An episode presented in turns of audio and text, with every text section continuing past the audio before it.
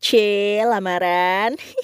Untuk para jomblo, dilamar seseorang itu tuh udah kayak eh apa ya? udah bikin hati para jomblo ini merasa safe, merasa lebih tenang. 50% permasalahan hidup kayaknya hilang gitu habis lamaran. Ya nggak sih? A story to tell, a love to share, and an inspiration to make us grow together as a better person. Podcast by Dita. Podcast by Dita. Untuk kamu yang akhirnya masuk ke babak ini, aku akan mengucapkan congratulations. Selamat ya Besti, karena kamu udah masuk ke next step setelah ta'aruf yang mungkin melelahkan buat kamu, terus penuh dengan cobaan, gak semua ta'aruf orang tuh berjalan lancar gitu. Kalau sampai kamu bisa ada di titik lamaran ini, Masya Allah satu hal yang harus kamu syukuri gitu. Nah, terus lamaran ini tuh sebenarnya gimana sih? Jadi lamaran itu tuh fungsinya untuk ngiket alias ngecim. Ngecim lagi kayak apaan aja. Iya jadi kalau kamu udah lamaran kamu gak boleh tuh nerima lamaran dari orang lain. Ini untuk perempuan ya. Jadi kalau misalnya ada yang mau ngelamar lain dan kamu ngerasa uh kayaknya aku mau sama yang ini aja deh. Yang lamaran pertama harus dibatalin dulu.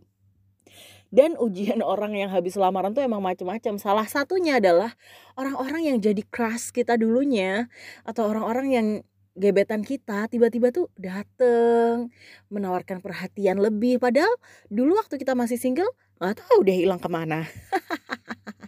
Ya itulah ujian menuju pernikahan. Terus kalau untuk acara lamarannya sendiri gimana nih? Ini tergantung adat masing-masing ya. Nggak ada yang gimana-gimana sih.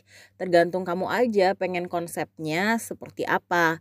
Tapi yang jelas acara lamaran ini tuh tidak mengubah statusmu yang belum halal. Karena kamu sama dia tuh belum nikah. Masih cuman lamaran doang. Kemungkinan gagal masih ada banget. Bahkan Sebelum ijab kabul ya, satu menit sebelum ijab kabul kalau mau gagal bisa-bisa aja. Jadi nggak gak ada jaminan apa pun. Ketika kamu udah lamaran terus kamu bakal sampai ke gerbang pernikahan. Harapannya sih semuanya gitu ya positive thinking uh, semuanya bisa sampai ke gerbang pernikahan dengan selamat aman stosa tapi kita nggak pernah tahu apa yang akan terjadi. Makanya lamaran ini tidak mengesahkan apa pun. Cuman itu tadi ngecim biar kamu nggak bisa nerima lamaran dari orang lain. Ya yang bener aja kalau semua lamaran diterima. Pusing besti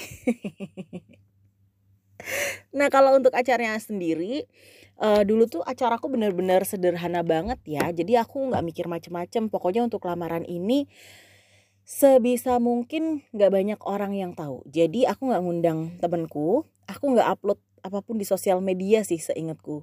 Tapi kayaknya ibuku upload deh. ya begitulah ibu-ibu ya kan. Eh uh, yang diundang tuh lebih banyak teman-temannya bapak, ibu, sama uh, keluarga dari suami yang saat itu masih calon suami ya. Karena keluarga mempelai laki-laki eh calon mempelai laki-laki ini jauh dari Kalimantan sedangkan aku ada di Jogja jadi yang datang bapak ibu dan uh, adik-adik iparku saat itu. Itu aja aku udah ngerasa seneng banget mereka mau menyempatkan hadir untuk menghitbah. Dan aku nggak mempersiapkan apa-apa kayak fotografer, dekorasi apa segala macem tuh enggak. Karena memang menurutku yang namanya lamaran itu nggak perlu digembar-gemborkan karena itu tadi ya yang pertama kita belum sah sebagai istri dia. Yang kedua kalau menurut para ulama itu memang sebaiknya yang namanya lamaran itu eh, tidak disampaikan karena takutnya ada orang-orang yang hasad yang berniat untuk menggagalkan lamaran tersebut. Apalagi kalau habis lamaran tuh biasanya memang ada berbagai macam godaan ya. Ujiannya ada aja. Tapi alhamdulillah uh, semuanya berhasil dilewati. Nah, kalau kamu mau lamaran yang misalnya budgetnya ada, terus mau kayak lamaran-lamaran artis yang ngundang banyak orang, mau itu, mau ini, ya terserah aja asal budgetmu ada. gak ada yang apa ya gak ada yang melarang untuk lamaran diumumkan sih. Memang ada hadis yang menyebutkan sembunyikanlah hitbah dan umumkanlah nikah. Tapi hadisnya itu doif. Cuman kalau menurut ulama itu tadi sebaiknya hitbah itu dirahasiakan. Terus acara-acara di saat lamaran itu apa aja lebih kayak ke perkenalan keluarga sih. Mengenal keluarga dari calon mempelai perempuan mengenal keluarga dari calon mempelai laki-laki. Terus nanti ada acara juga di mana kita ditanya gitu mau nggak kamu nikah sama ini? Gitu. Sebenarnya formalitas ya karena jawabannya pasti mau gitu. Dan at that time aku tuh ngerasa agak aneh gitu ya ditanyain gitu. Apakah Mbak Dita ini bersedia menerima pinangan dari Mas Sugeng S. Harry. Ya gimana ya maksudnya kalau aku geleng nanti geger. Kalau mengangguk malu. Jadi aku diam aja sih waktu itu sambil senyum-senyum. Cuman aku inget sih kayaknya ada di adegan apa ya? Ayat-ayat cinta atau ketika cinta bertasbih ya? Perempuannya nggak ada di satu ruangan jadi kayak ada orang yang datang gitu ke kamarnya si perempuan terus nanyain gimana mau nggak? Formalitas aja emang bener-bener formalitas banget sih itu. Terus nanti yang nanyain balik alhamdulillah ini setuju. Terus nanti langsung alhamdulillah rame-rame gitu. Lucu banget sih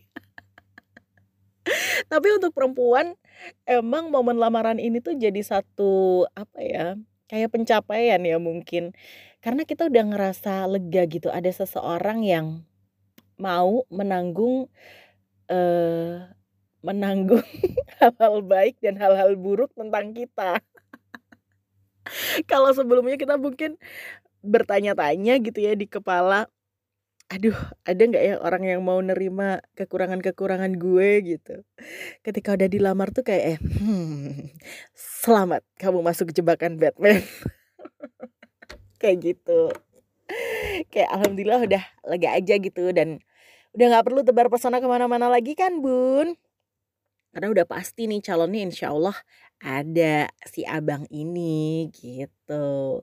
Itu aja sih kali. Jadi ya udah nanti kalau habis iya iya diterima dan ketawa-ketawa udah mulai mencair acaranya lebih santai. Habis itu tergantung nih ada yang langsung gercep kayak adekku kemarin tuh habis lamaran langsung keluarganya ngitung kira-kira mau nikah tanggal berapa gitu ada yang percaya hitungan-hitungan Jawa, tapi kalau keluargaku sih nggak pakai hitungan-hitungan Jawa ya. Lebih ngitungnya tuh orang bisa datang nggak hari itu, terus hitungan-hitungan yang realistis gitulah intinya. Dan langsung ketika lamaran itu juga uh, pihak keluarga sana menentukan, uh, oke okay, kalau gitu kita akan nikah tanggal segini gitu dan itu sebulan setelah lamaran waktu adekku. Tapi waktu aku dulu nggak kayak gitu. Jadi untuk tanggal pernikahan itu ditentukan setelah acara lamaran. Setelah acara lamaran ini akhirnya yang kontak-kontak kan udah bukan aku sama uh, calon suamiku ya. Aku sama calon suamiku itu kontekan cuman untuk uh, apa ya keperluan administratif ya untuk ke KUA dan sebagainya tapi untuk penentuan tanggal dan sebagainya itu yang kontekan udah orang tua kami gitu teman-teman. Ya udah nanti akan berjalan ini kok berjalan dengan smooth dan insya Allah teman-teman dimudahkan juga menuju ke gerbang pernikahan.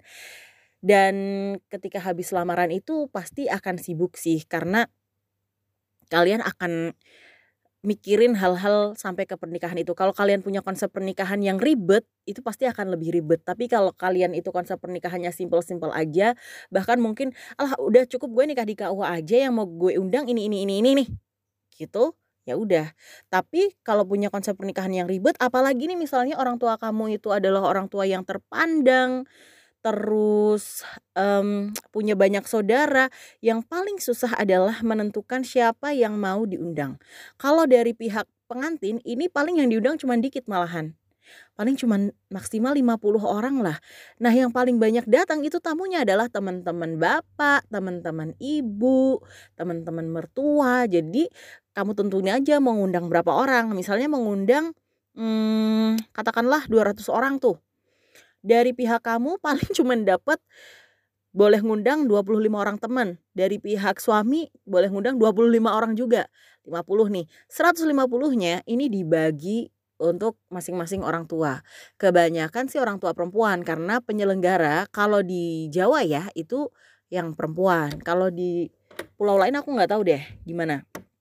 Tapi kalau di Jogja sih adatnya perempuan yang ngadain. Nah nanti yang laki-laki kalau mau ngadain, ngadain acara lagi namanya ngunduh mantu.